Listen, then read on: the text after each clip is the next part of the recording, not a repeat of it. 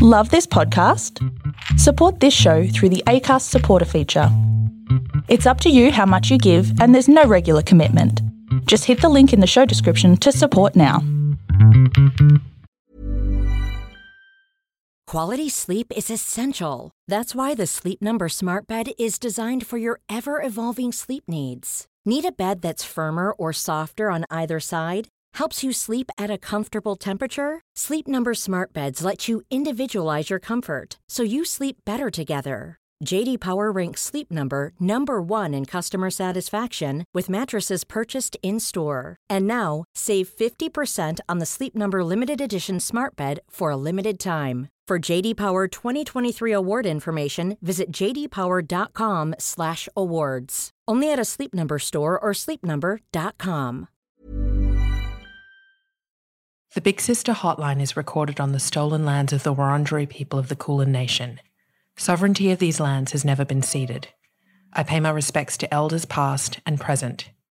The Hotline is proud to be an ongoing supporter of Djirra, an Aboriginal controlled community organisation where culture is shared and celebrated. This land always was and always will be Aboriginal, and Black Lives Matter.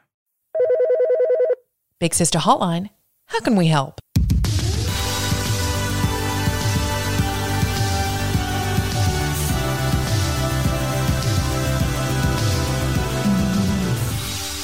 Hello, dear listeners, guys, gals, and non binary pals. You're listening to the Big Sister Hotline, a weekly podcast offering frank, funny, and feminist advice on life, love, and whether or not you should break up with that no good Nick boyfriend. We know the answer is always yes.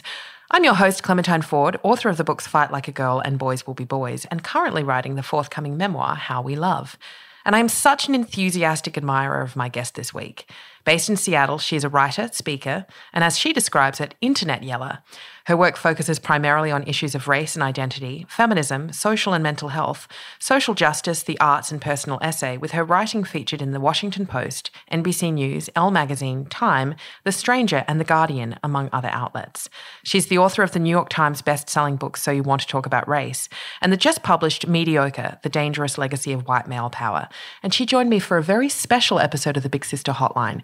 We're not answering advice questions on this one, so just a heads up, but we are having a very robust conversation about white male mediocrity.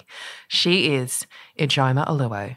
Welcome. I just have to say from the outset, I fucking loved your book. It's filled with notes in the margins. I dog ear the pages. I know that some people won't like that, but I just want to thrust this book into the hands of everyone that I see and tell them that they must read it. So thank you so much. Thank you. That means a lot. How are you feeling in the aftermath of it? Because obviously it's your second book, and I've written two books too, and I know that that second one is. You make the mistake of thinking that it will be an easier process than the first and that the emotional fallout will be easier to handle. But I actually struggled a lot more with my second one. How are you feeling?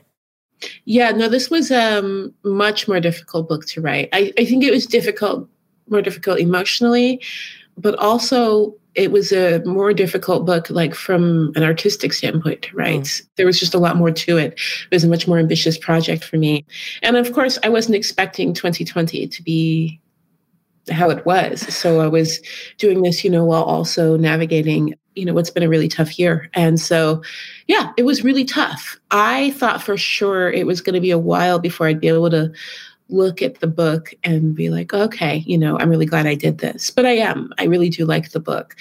I'm very, very proud of it. But it was exhausting. And I am looking forward to some rest and rehabilitation, hopefully soon. It's kind of hard in the pandemic. There isn't really much rest and rehabilitation to be had here in the States um, with mm. the way that COVID is going, but hopefully soon. Can you tell me a little bit about? I know you're probably exhausted talking about the pandemic, but you know, our government's response for as many problems as our federal government has, our state based government's response was really swift and clearly very different to the Trump administration's approach, which is just to pretend that the virus isn't real. What's it like in Seattle? Because not only has Seattle and Washington been battling the pandemic, but also obviously was is it accurate to say some kind of site of ground zero for protests and real radical social and community change? Yeah, so Seattle was one of the first areas in the United States to have a major outbreak for COVID. So we've been battling this. You know, we went to lockdown here the end of February, beginning of March. So we're, you know, we're looking at, you know, 10 months now, you know, going on 10 months of this. And it was difficult. The political environment here, I would say, we adapted at the beginning better than many other cities and states across the country and then, of course, we did have these major protests, especially here in Seattle. It was very difficult and also, in some ways, very uplifting. It was mm. uplifting to know that we could still come together and fight for what was right in the middle of a pandemic. There is something inspiring, as stressful as it was, as fraught as it was, and honestly, as you know, terrifying as the police response was to protests in the middle of a pandemic, especially.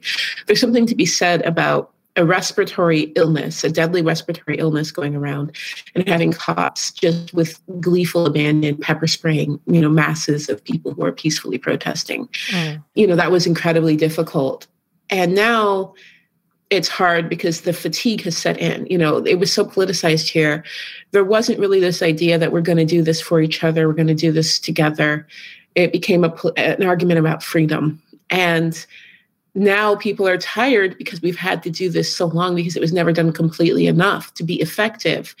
We could have been where other countries are. We could have been where Australia is and have a little bit of freedom without fear. But instead, there's an, you know, we were just looking up and, you know, it's hit our Black communities so hard and our Native communities, especially.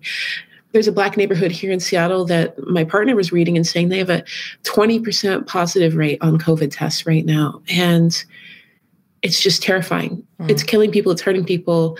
Even my my healthy 19-year-old son got COVID and still 3 months later can't laugh without coughing, you know. God. And it's just rampant and for some reason it's become politically okay to sacrifice all of our elderly and all of our young people and our communities of color for this idea of economic progress when what's really killing our economy is the fact that we haven't dealt with this and therefore have to live in this limbo for a year. It's tricky and it can be personally confronting to recognize the silver linings in certain situations. But it's quite a prescient year for a book like this to come out, given that, you know, it's all about mediocrity and the, the legacy of white male power and also the celebration and deference of white male power. And, and that's really at the core of the COVID response, that we can sacrifice all of these other communities, as you say, communities of color, the elderly, even the young, and certainly the poor. We can sacrifice those people as long as we maintain the integrity of the structure of white male power. Yeah, absolutely. And what we've seen right here is one of the many extreme ways that this looks, where you're willing to sacrifice your health, your safety, even your economy for the idea of power and freedom. Mm. You know, for the idea that no one's telling you what to do, that you're your own boss, that you're independent. And you're not. You know, we are dependent on each other. And every way in which we deny that in order to keep this white male identity on top harms everyone. And we're definitely seeing this here and seeing how much toxic masculinity and white supremacy is tied to the response to this pandemic, especially in the United States, is just another version of how white male supremacy harms everyone. And it's mm. it's extreme. I couldn't have predicted it but also it tracks you know we're not looking at it and going oh that's an outlier. It's not. Yeah. It fits. It's the logical endpoint really. Mm-hmm. i thought it was fascinating. A lot of this book as well is about you know you're connecting historical moments in america with the evolution of them to how we get to the point that we're at now. And I was really fascinated to read in your opening chapter about the glorification and the mythologizing of the wild, wild west, and how neatly, and of course, obviously, it fits into this the white American male's identity of himself and the pursuit of this notion of, as you said, freedom and being a, an outlaw in lots of ways. And then connecting that and tying that to the takeover of the Rangers office in Malheur. Was that the name of the town? Yeah, it was a national park in Oregon, they a Federal Reserve, and it was yeah uh, horrible. The point that you make that in America, historically and certainly ramped up this year in the response to and the hostility towards the Black Lives Matter movement, that any kind of notion of black people in particular standing up for themselves and, and fighting peacefully for freedom is framed as black extremists.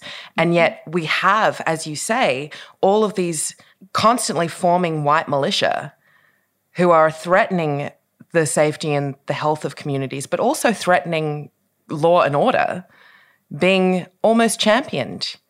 And they are being championed. That's what's terrifying too in, in the research in that is this is my backyard. So Seattle is a liberal city in the West, right? And and once you leave, get about 45 minutes out of Seattle, you're in a very different environment. And you're kind of in this place that's still this kind of Wild West mentality. So even in Eastern Washington, we have a state representative who's wanted for treason but he's protected by these same militias. The Bundy brothers themselves are actually still leading anti-mask protests right now. That's where they're, you know, they've chosen to shine at the moment. And it's amazing to watch how these people end up being heroes. And they're heroes because of the very obvious fact that the law and order is meant to control populations who aren't white men. Mm. And that's really what it's meant to do. It's meant to uphold that, to protect the freedom of white men to act with impunity. And where law and order impinges upon them, it seems like an outrage because these systems were meant to serve them, to not stifle them in any way. That's the unstated truth of it. And yes, it's a violation of social compacts, but that's why it's such a, a, toxic and destructive system. And yeah, it is shocking to me. It is so shocking to recognize, you know, I was trying to figure out why we have this representative who's just walking around fine, even though, you know, and they said, oh, well, they're scared of the militias. They're scared of what will happen. When we look at what happened, you know, to the MOVE movement and the fact that the government was willing to bomb a whole city block of, you know, Black liberation activists because they were supposedly, you know, dangerous and yet we have all these militias, and even in the book shows how time and time again the federal government would just back down. Mm. And these people end up being heroes. It's so dangerous and so destructive. And it's a violence that I think white male supremacy needs to keep. They recognize that this power came from violence. And if they let it go, they don't actually have a moral argument that sustains. Mm. And I think that that's where we see a lot of this, you know, going back to it in the creation of new enemies, the creation of new dangers that are threatening white male America, so that you can justify this brutality. I love that you say in the introduction to your book, I'm just going to read a very quick passage from it. When you say, How often have you heard the argument that we have to slowly implement gender and racial equality in order to not shock society? Who is the society that people are talking about? I can de- guarantee that women would be able to handle equal pay or a harassment free work environment right now with no ramp up. I'm certain that people of colour would be able to deal with political representation and economic opportunity if they were made available today. So, for whose benefit do we need to go so slowly? How can white men be our born leaders and at the same time so fragile that they cannot handle social progress? I read that and I and it articulated for me so much of that rage that you feel swirling inside about the hypocrisy and also obviously the white male fragility. White male fragility, which is in the same way that white women's fragility is weaponized in certain ways, white male fragility is weaponized in a particular way in order to sustain that power and to ensure that power, but to continue to oppress people over whom that power is wielded. In writing this book, did you experience that same or rather, how did you deal with what must have felt like a relentlessly frustrating and infuriating repetition of events? it was just brutal. You know, I remember turning to like my research assistant and being like, no, not this genocide. I'm looking for the other genocide. You know, I don't want I want this. Oh, this guy looks horrific. Can you find out more about him? You know, that it's not my idea of fun. But there were times too where the absurdity, you had to just sit and marvel at the absurdity of it and be like, wow.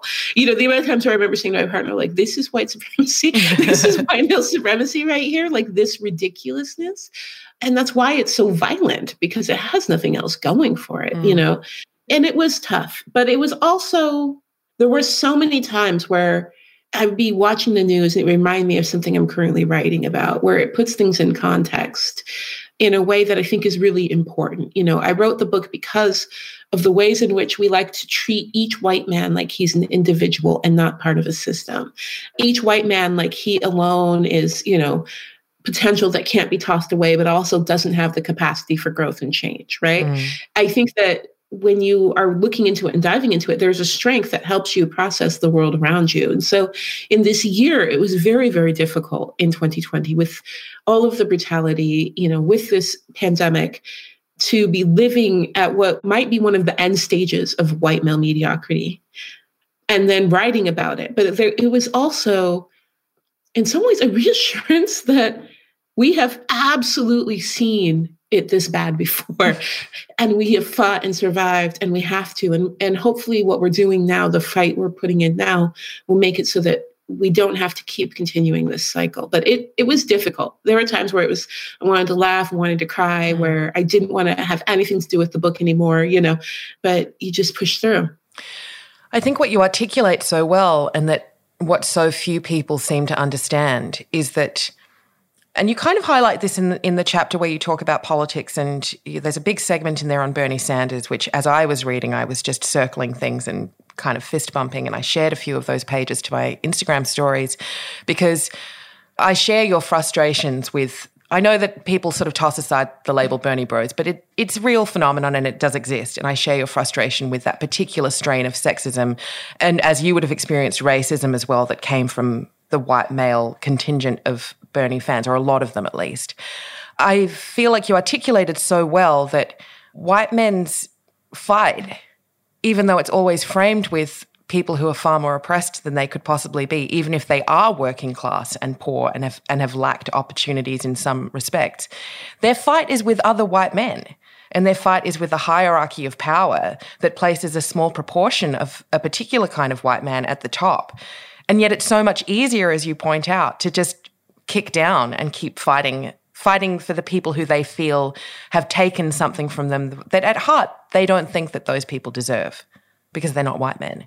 Absolutely. And I think it's so important to recognize that that idea doesn't really have a political ideology, that it, it, goes across political spectrums. This idea that white men, in the end, whether they're fighting for equality, whether they're fighting, you know, to preserve white supremacy, will be the center of whatever comes out of it. Mm. And there is a white supremacy and there is sexism to that that many white men on the left don't want to acknowledge because they've written their own hero narrative that's similar to the Wild West narrative. Only the heroes they're defeating, of course, are the heroes of depression and Republicans and blah, blah, blah, blah, blah.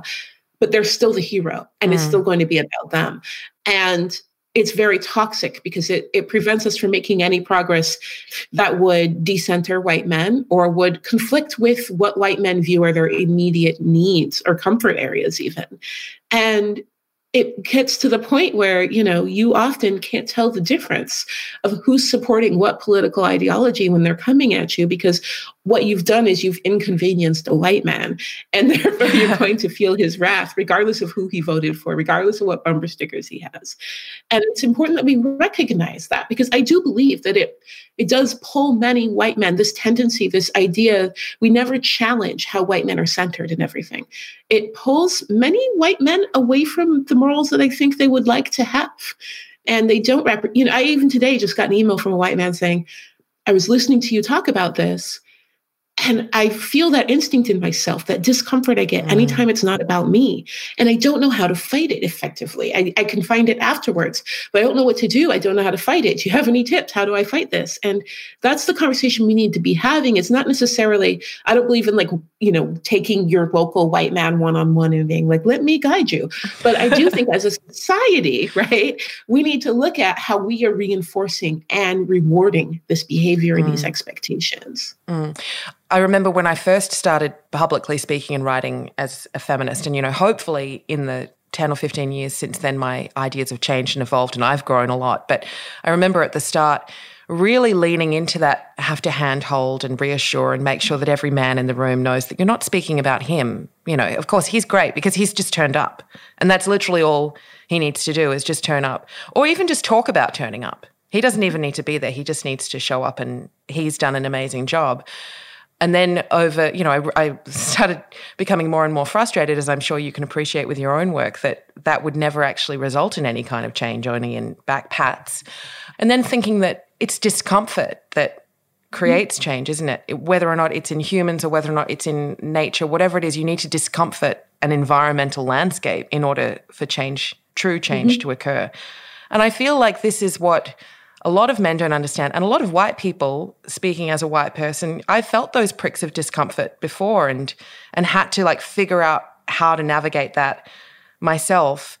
It's almost shocking to me, although it shouldn't be shocking, that we can have reached this point and that's still coming as a surprise to some people. Mm-hmm. It's you know it's the one thing that always like I always marvel at is wondering what it must be like to like be a full grown adult and realize the system's rigged. Like what is that? like, you know what it what would that feel like? It's so weird. But you know what's interesting to me, and I'm sure that you as a parent, Clem, mm. feel this as well. I'm a mother of two boys, and the extreme pessimism that many white men have about white men, that many men have about men, for their ability to be more than this is mm. shocking.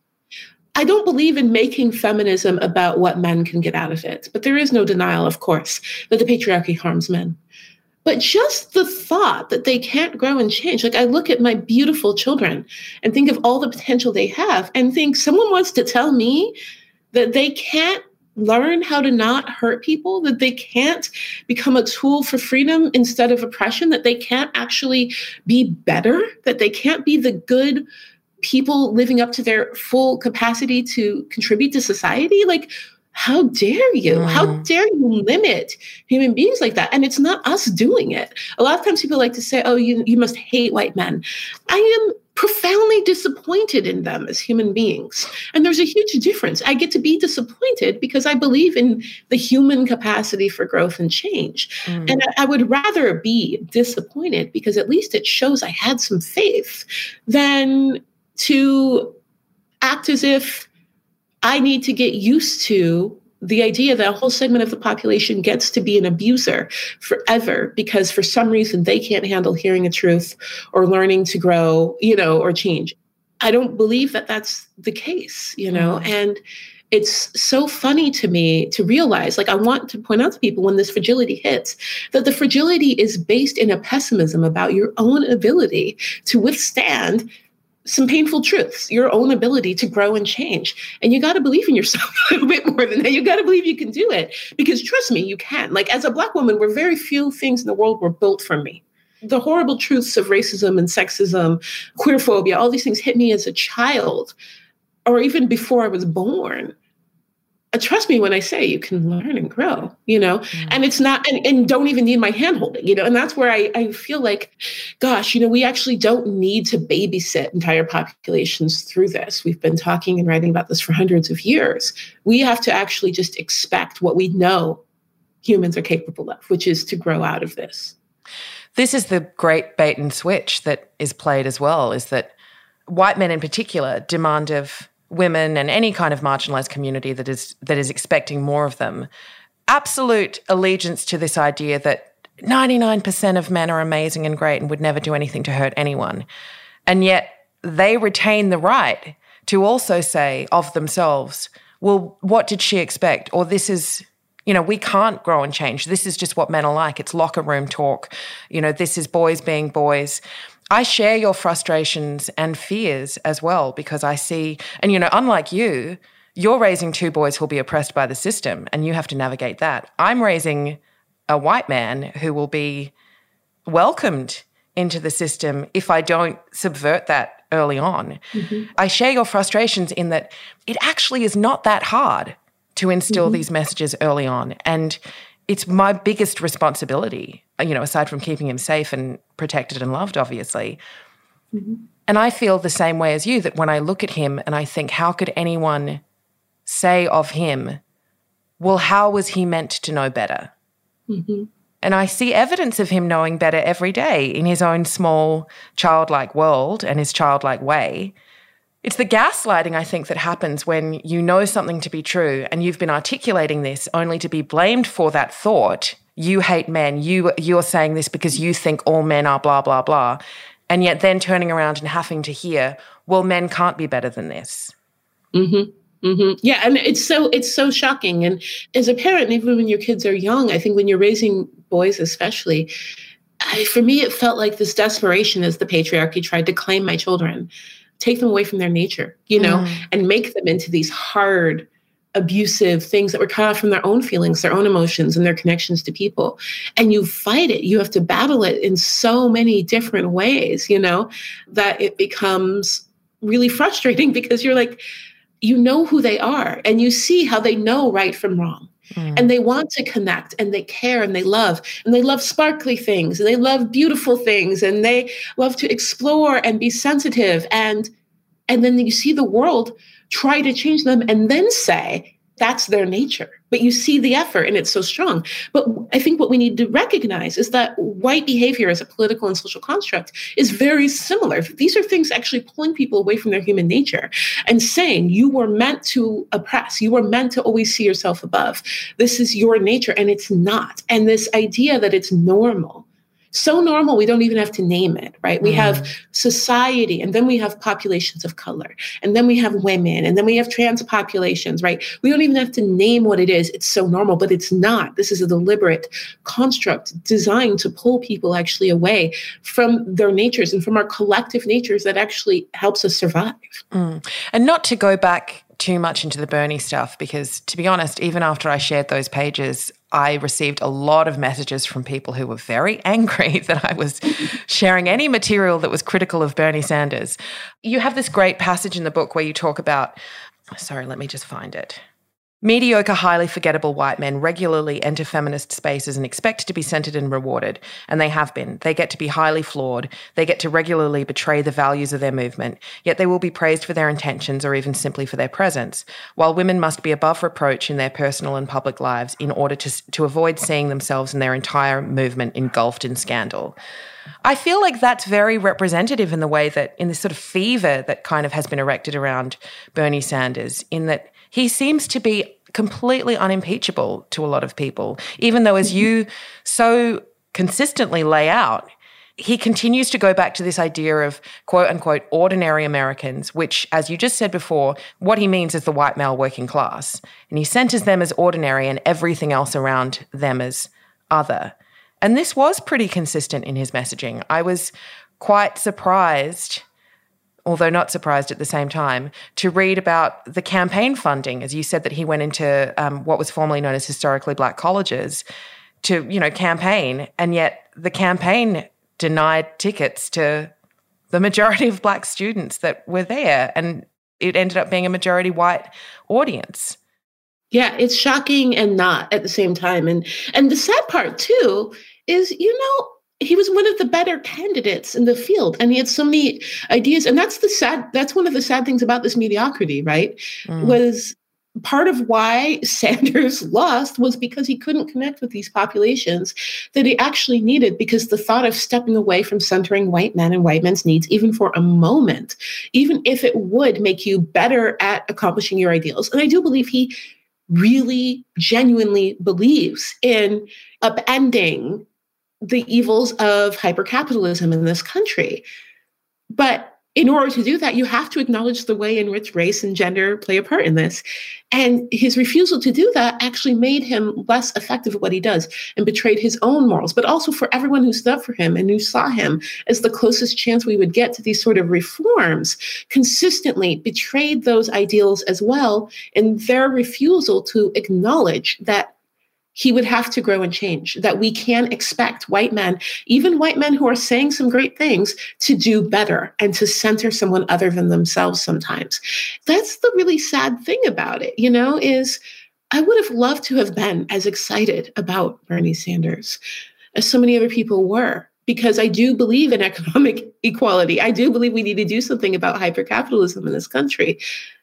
But his refusal to actually be effective in it and to look at the root causes where it impacts populations that aren't white men you know meant that he couldn't connect and mm. even the fact that we couldn't bring it up in our desire to make him better in our desire to make him more palatable, it, it was a threat. You know, it's because so many white men see themselves in this. And they're like, nobody told me I would have to do better. Nobody told me I would have to actually grow and change. And so a lot of times white men are protecting their own image in these people and not realizing they're dooming themselves and the whole movement in that process. But what they want to preserve is the idea that they can do the bare minimum always and they mm. will be mm. heroes for it. And the thought that we would even get to judge is an insult that we would get to say it doesn't serve us is an insult to them because they were told that they just have it in them magically, you know, mm-hmm. and the and the ways in which many of these white men acted as if they had discovered something that all of the black activists hadn't discovered, that disabled activists hadn't discovered, right? that queer activists hadn't discovered. They had the magic because they read an article, they saw a speech, you know, and you're just like, really? Mm. Really, you know, maybe you could learn, you could be better, you could be useful to this. But the narrative around white men is no, you just have it in you. You're magic. It's just in you. You're a natural born leader. You have it, you have the right, and no one has the right to expect you to show your work. Mm. Or to give anything up. Mm-hmm. This is the other thing as well, is that, and I'm sure you personally appreciate that this is something that white people are also really good at doing, which is, well, why should I have to give anything up in order to re level the playing field? That doesn't sound like equality to me. Mm-hmm. And, you know, obviously men are very good at saying that about women. White people are very good about saying that, at saying that about people of color. But this idea that somehow equality, it's something that's frustrated me for a long time, particularly in terms of feminism, that gender equality will just magically come into being by the state of just sort of wanting it. You know, right. if we all just agree, if we all just stand around and just agree that men and women can be equal, then it will just magically happen. And we won't need to have any overhaul of systems of governance in which mediocre white men or the stale pale males, as some someone here has called them, in which they get to continually rule without question. That's fine because that that then fulfills their ideology about themselves, which is that it's about merit. Mm-hmm. Absolutely, and and it's so funny because even when I'm talking or giving interviews with people who seem really gung ho with my message, when I get to the part where I say it's not always going to benefit you.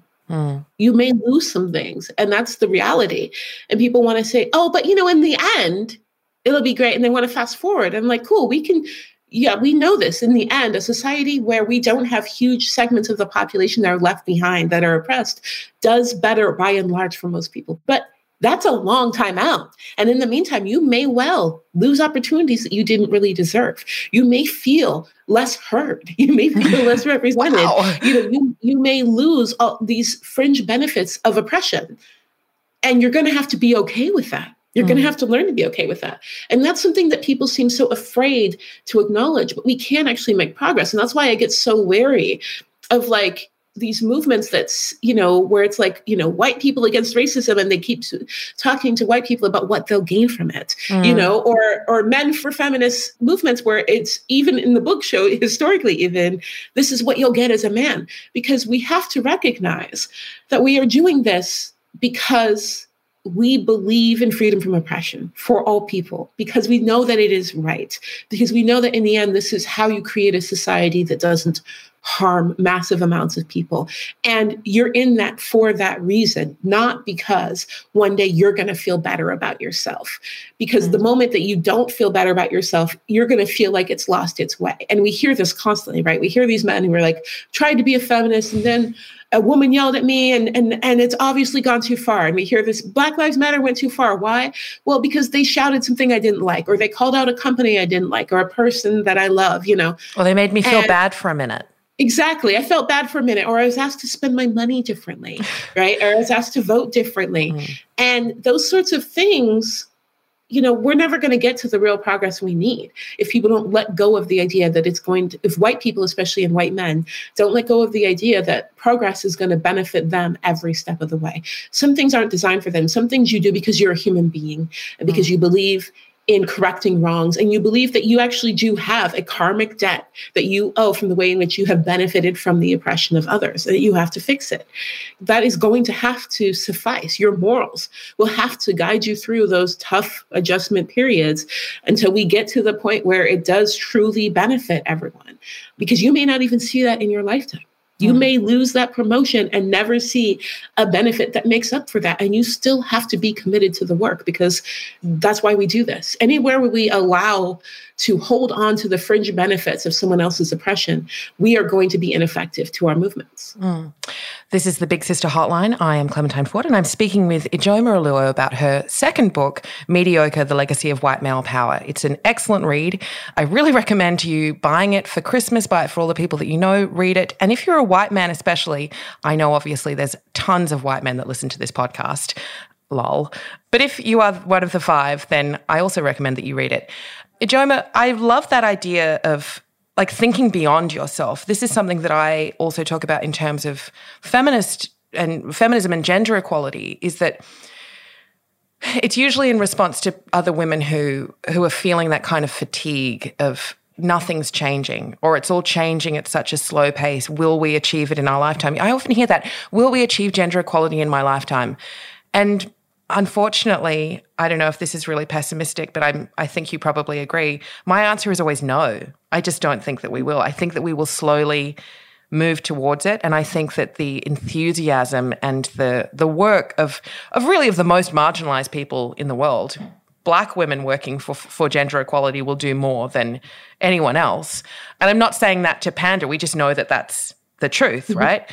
But it won't happen in our lifetime because the system is still so entrenched and still so powerful. And as you say, is still working so hard over time to, even if when acknowledging that change needs to occur, to still try and do it around the centering of mediocre white men in order that mm-hmm. they not be upset or put out in any way.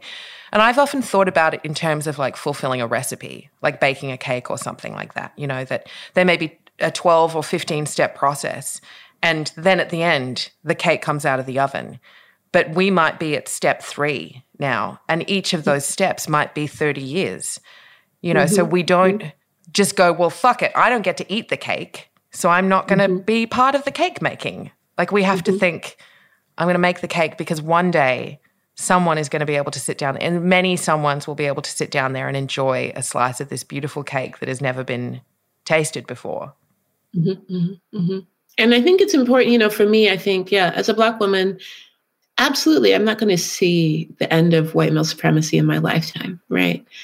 But I am not driven by that. I'm not driven by we have to end white male supremacy. I'm driven by we have to protect and uplift communities that I adore, that I mm-hmm. love, hum- human beings who are being harmed. And if you are doing this work because you love people, because you recognize and value the humanity of people crushed by these systems, then you have victory in every step of the way. It's not just the end goal. I fundamentally believe Black Lives Matter. That's one of the, you know, driving forces of my work. If I believe that Black Lives Matter and there is no negotiating that, I believe I hold it so dear to my heart, then that means that yes, while white supremacy exists, every step that we make that improves a Black life now is worth it. Mm. And to deny that is to deny the value that we state we we hold for these populations. And so it's important to recognize that yes, we keep doing this work, you know, not because we absolutely know we're going to see the end goal in our lifetime or even in our kids' lifetimes, but because we know that right now the people being impacted by these systems matter and everything that we can do to lessen that to reduce harm and make sure that future generations, you know, I believe in two paths. I believe we reduce harm with what's here now that we know we can't move. And we do the work to make sure that there's less work for future generations to keep deconstructing these systems. So we work both long and short term. And we do it because we believe that all of the people crushed by these systems, all of the women, all the people of color, you know, all of the non binary people and trans people harmed by these systems are of value and are worth the work. It's not actually about the evil the goal is about what we want to enable populations that we love to be able to achieve in this world. Mm. And the humanity and the love that we have there. That's that's what guides me. It has to, because I know there will be generations ahead of me. I know that there will be struggle and many defeats. But if I can't stop and say that this change we made in, in the school system here in Seattle, if I can't stop and say those kids matter that come through that system, then what am I doing? Mm-hmm. You know, what am I actually fighting for? And I think that's important we recognize that one of the main tools of white male supremacy is this denial of the humanity of women and populations of color. The idea that the way we suffer now can easily be excused away because it protects white men. And each individual white man is more important than all of the people who aren't white men who are harmed by these systems. And you know, number one, all of our work has to be rooted in our fundamental belief in the undeniable humanity of women and populations of color. Mm. You talk in the book about how you, as a Black woman, and I know a little bit about, if I can say, you, you know, for a lot of your parenting life, you're a single mom, and you faced, I think it's fair to say, a range of different oppressions and marginalizations at the hands of the system. And yet you have as you say, in that position, you are always expected to be able to adapt and accept whatever little bit of change might happen. So, for example, I'm using this to lead into talking about the Joe Biden presidency. Mm-hmm. Joe Biden is not going to be perfect for everybody, but you, as a black woman, have to accept on some level or make some compromise within yourself that this will be better than the alternative. And this is a practice that you and so many other marginalized people have learned, as you said, from even before birth. And yet, this expectation that white people and white men never have to adapt or never have to compromise because why should they have to or they can't is still so rife. And I was really interested to read in your book about Joe Biden's legacy of um, the busing the students and I would love for you to explain that a little bit because I'm I'm not familiar with the what busing is or what that means. It's a very different kind of system from that which we have here, which is also deeply rooted in racism and mm-hmm. you know white supremacy. Could you explain that a little bit, please? Yeah, absolutely. So, what we have in the United States still to this day are extremely racially segregated school systems. And, you know, part of it is keeping this social and economic separation of the races. And so, because a lot of our funding for schools, we have some federal funding, but for the vast majority of primary schools, especially, funding is done by property taxes. It's on the local level. So when you have racial segregation, especially when populations of color are more likely to live in poverty, especially when you're concentrating that poverty in neighborhoods, what you end up with is you can have one school that has millions and millions of dollars to spend each year and one school that's in debt every year, and they're right next to each other. And part of how that's upheld is by this strict racial segregation of how we draw school district lines. And so white communities have often kept and hoarded the wealth that often they have earned due to white supremacy. Mm-hmm. And to ensure for their students only by drawing school district lines that specifically keep out populations of color and poor populations. And so in the 1960s, there were efforts to really break this up, especially in the South, where in the Jim Crow era, there were, you know, real segregation of, you know, every facet of public life on race and racial lines. And so they started integrating schools and it was very violent. The National Guard had to be called into certain schools to walk children in as parents were spitting on children and throwing rocks at them because and pulling their kids out of schools. And this this was also a huge driver of the private school movement in the United States was this. But in the North and in the West, there was this idea that the segregation there wasn't rooted in the same racism, but it, it was. Mm. And so busing was the solution when everything else failed. When you couldn't get you know jobs to hire people of different races. When you couldn't get real estate agents to sell or rent homes to people of different races. Then what you ended up having to do was to bus black students into white schools and white students into black schools. And the idea was if we mix that opportunity, we will get more investment in Black schools, mm-hmm. but we'll also get an increase in opportunity for Black students and parents won't be able to draw these lines and these community lines. And it's mixed bag as to how it worked right? It was incredibly traumatic for a lot of students, um, especially Black students, to be pulled out of mm. their neighborhoods into a hostile environment. And some said it absolutely opened up opportunity for them as far as their education and ability to get new jobs.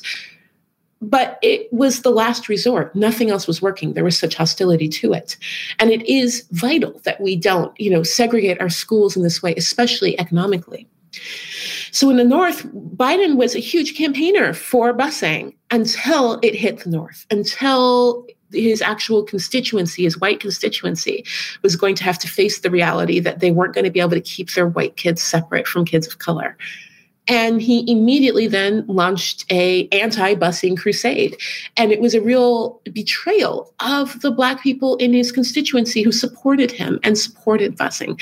And it was overwhelmingly popular in the black community at the time and to show how quickly he was able to give up this whole population and then reframe the story as he was actually helping mm. black populations by doing this and promising there would be a better way and of course there should be a better way. No one thought busing was the ultimate solution. But when we look at you know delaware schools when we look at schools all across the country what we see is the resegregation of schools and the undereducating of students of color once again um, that matches what we saw decades ago. And it's heartbreaking because once you know the threat of your kids going to school with kids of color was gone then our kids were forgotten about. Mm. and you know they really have been undereducated ever since. And we have this even here in seattle. Seattle has one of the largest testing gaps by race in the country for major cities in the country. And we're one of the wealthiest and highest educated cities in the country. Mm. i re- think i recall a stat from the book where you said that predominantly black schools receive $23 billion less funding a year than predominantly white schools. Yeah, it's, it's horrifying they found that even when they control for income of the neighborhoods, there's still less funding. Even mm. programs aimed at increasing funding to poor schools will give more to poor white schools than they will give to poor black and brown schools. It's deliberate at this mm. point. We can't pretend like it's not. It's harming our students. It's locking our whole, you know, communities into generations of poverty over and over again. So how do you feel then about the election that had to have been won? by the Democrats. And the option that they went with reinforces or, or supports the thesis of your entire book, which is that in order to create change, we must pander to and cater to white male insecurity about their position within that change. And they went with the most kind of milk toast option. What were your feelings around that? Uh, having that conflict between desiring an end to the Trump presidency, but the frustration that must have come from seeing people say this is the only way it can be done. Yeah, you know, I um I did not wake up once this election season and think, "Yay, I'm going to get to vote for Joe Biden." Right? Like at no point was this an exciting prospect for me. Wow, talk about mediocrity just this whole campaign. And yet, he squeaked by. You know, you're mm. like, "Oh my goodness," you know, like, "Wow." And it is frustrating and it's so difficult and it's dehumanizing, honestly, because the Democratic Party does depend so heavily on populations of color. It's so dehumanizing, the disrespect of saying this is the best we can do. But I also think that plenty of voters of color voted with that pragmatism of knowing where white people were at. But what I always remember is that this change that we have is never going to come from the presidency. Mm. The presidency will eventually reflect the change that we create on local levels and, and across the country. And so that's where we have to focus. I look forward to protesting this president. Absolutely. Like, I look forward to that. I look forward to knowing that we can do that without someone from our highest office legitimizing open hatred and violence towards us. You know, it's because we're going to have to protest, just like we had to protest during the Obama administration as well. And I look forward to doing so without knowing that also at the same time someone's actively fighting our constitutional rights and, you know, cheering on people who want us dead. Hmm. That's a sad, sad, sad minimum. But for me, victory was never going to be in whose presidency. If we get to the point where we're like, where I get to be excited about who's on the main ticket, we will have already done our work mm. to get to that point where someone can build that career to have that level of support. So it's sad, but it's always just a reminder that we have to do this work in our neighborhoods and our communities, you know, if we want what we see on the national stage to truly reflect our values. Mm. I just want to touch briefly again on the idea of the meritocracy, the myth of the meritocracy. And, uh, you know, when you were talking about the underfunding of schools and the segregation of schools that occurs now as so much racial injustice and racial oppression and so much gender oppression occurs in unlegislated ways so people can conveniently point to it and go, well, the legislation doesn't allow for women to not be paid the same in the workplace. So therefore, it must never happen, mm-hmm. as opposed to these kind of things being a lot more insidious. And so, one of them being that if you don't fund predominantly black schools and if you don't provide funding to predominantly black communities, then of course you create this massive gap of opportunity between white people and people of color. And then the sting being that people then turn around and say, well, it's about merit, you know, and I've got here because I lifted myself up by my bootstraps. And, you know, I just also happened to be born into a really wealthy family, but, you know, I, I'm a meritorious person. To me, I feel like this kind of like dismantling the myth of meritocracy is such an important part of this. Like, how do we get people to see? I mean, this is one of those pie in the sky questions, but how do we get people to see and understand that merit is bullshit and that it all is systemic. And it starts even when a, before a baby's been born. The opportunities for that child will be lined up depending upon their circumstances in life that's something that I really struggle with. That's that's very difficult to get is like how to get people because people are afraid to admit that. There's so much pride and identity wrapped in this idea that you've been working so hard and you're just going to get your reward if you keep going. And to admit that that was never going to happen is an incredibly painful thing that so many people are reluctant to do, especially white men. And it has to be done. And part of where I think it has to be done is we have to start changing the system and show that there's another way so that people can actually see there's an alternative. Part of what supports it is this idea that this is the best we could possibly do, right? So often, you know, we hear people saying, oh, the system sucks, but it's the best one we've got. No, it's not. It's not the best one we've got. And so by changing that narrative and talking about it and valuing different things and saying, wow, this is a different way to do this and it's working and it's wonderful, let's give this a try in these spaces. Some of it is you have to force the change, force it in small spaces, force it where you can to show that we can do things differently. Because when you put a little air in there, when people can see, wait a minute, this doesn't have to take everything out of me. I don't have to compromise my morals. I don't have to step on other people to feel safe and comfortable.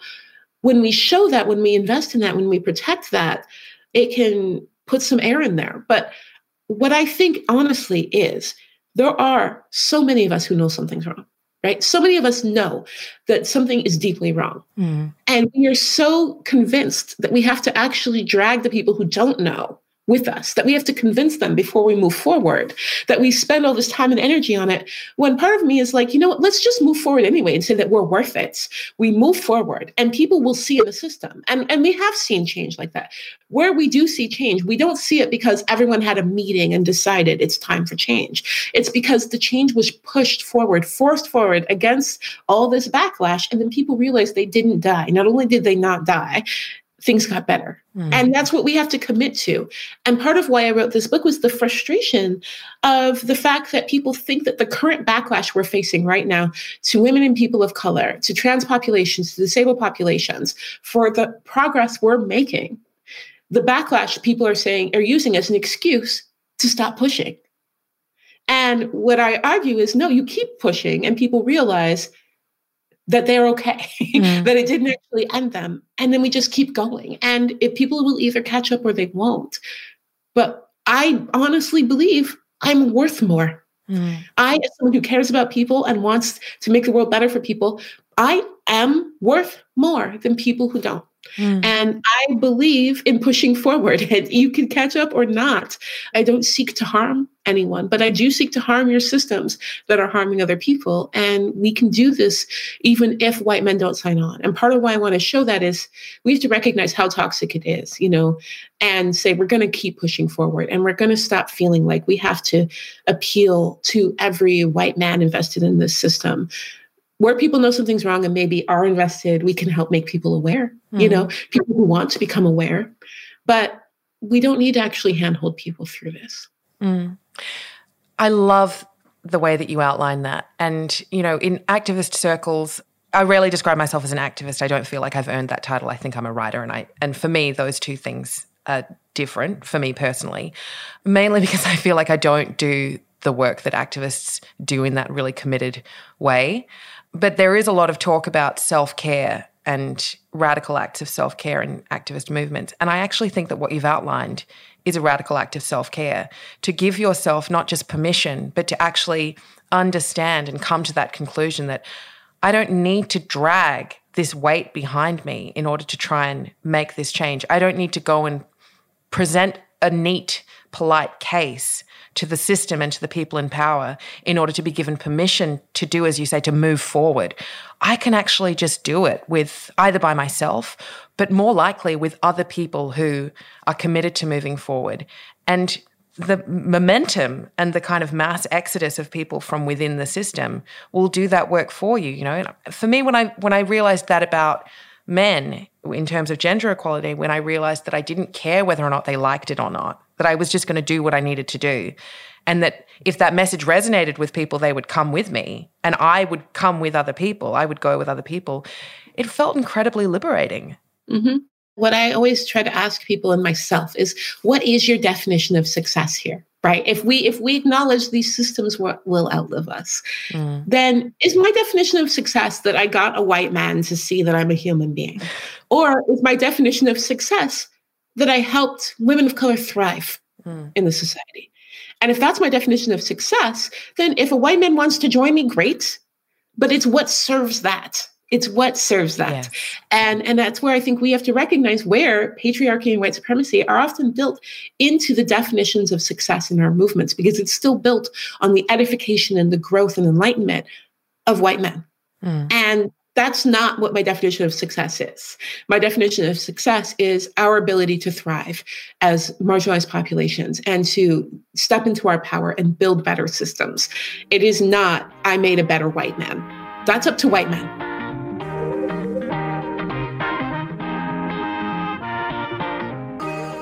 You've been listening to the Big Sister Hotline, a weekly advice podcast that delivers no nonsense words with love from the kind of people you know have your back, your big sisters. If you have a question, you can submit it to bigsisterhotline at gmail.com. And don't worry, all submissions are treated as totally anonymous. We're big sisters and we've got your back. And if you'd like to support the ongoing making of this podcast, you can find me on Patreon under the username at Clementine Ford.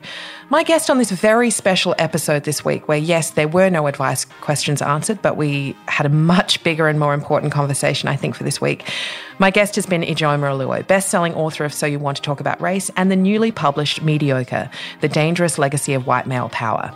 You can purchase that now, and I really strongly recommend that you do. It's a fucking excellent read, and if you've listened to this whole episode, please share it with your friends because I think that everything that she said has been so important to listen to. Ijeoma, thank you so much for joining me. I know that it's a punishing thing to do a book tour, particularly when you're dealing with different time zones, and I really, really appreciate your time today. Oh, thank you so much. It really was a pleasure to talk with you. You know, I love your work. Oh, well, I feel very strongly about your work, and I and I'm so thrilled to see you sharing your work and, and having the success that you have worked so hard for. So I hope you have a great Christmas. I hope that you are well loved and taken care of, which I know that you are. And I'm very, very glad that you're in the world. Thank you. Thanks. Same to you. Take care. Remember, there's no topic too thorny and no question too weird for the Big Sister hotline. We're here for all the questions you don't want to ask your therapist, especially now that it has to be over Zoom. So contact us instead, the Big Sister hotline. The phone lines are open.